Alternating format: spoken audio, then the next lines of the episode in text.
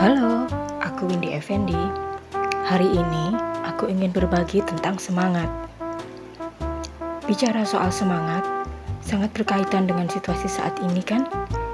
Dua tahun terakhir rasanya kita, bahkan bukan cuma kita, tetapi banyak orang-orang di sekitar yang hampir kehilangan semangat.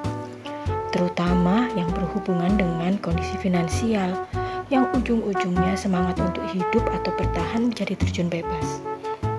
Pekerjaan yang ada nyaris tidak memberikan hasil, sementara hidup jalan terus.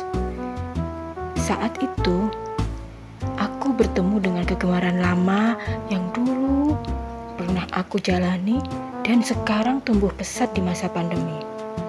Menulis. And you know what? Justru jadi mata pencaharian baru. Selain menulis, tiba-tiba datang naskah-naskah yang harus diedit. Buku-buku lalu diterbitkan. Teman-teman bertambah banyak, bahkan dari seluruh penjuru dunia. Aku jadi berkenalan dengan orang-orang yang dulu cuma aku tahu namanya. Sekarang bisa bertemu muka secara daring, walaupun jauh, tapi terasa dekat. Dan banyak hal-hal baru yang terbuka dari situ. Bukannya aku mensyukuri tentang pandemi ini, tapi aku merasakan ada hal baru yang terus tumbuh ketika aku percaya bahwa sesuatu itu akan selalu ada solusinya.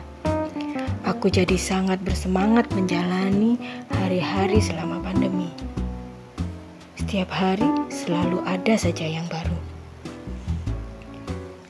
Aku jadi merasa yakin bahwa ketika kita tidak putus asa, kita tetap menyalakan api semangat dan terus menjalani setiap situasi yang ada, maka jalan keluar akan selalu ada.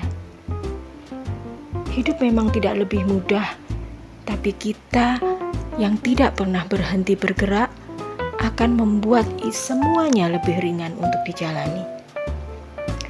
Jadi, tetap semangat, tidak pernah menyerah, itu yang selalu aku pegang setiap hari. Apa pun yang terjadi, selalu ada solusinya, selalu ada jalan keluarnya.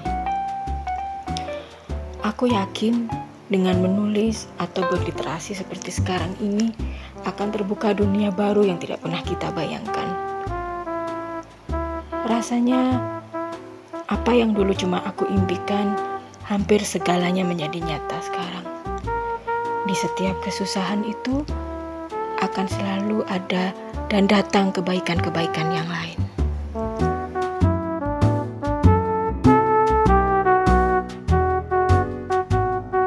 Besok kami akan hadir kembali dengan episode yang baru.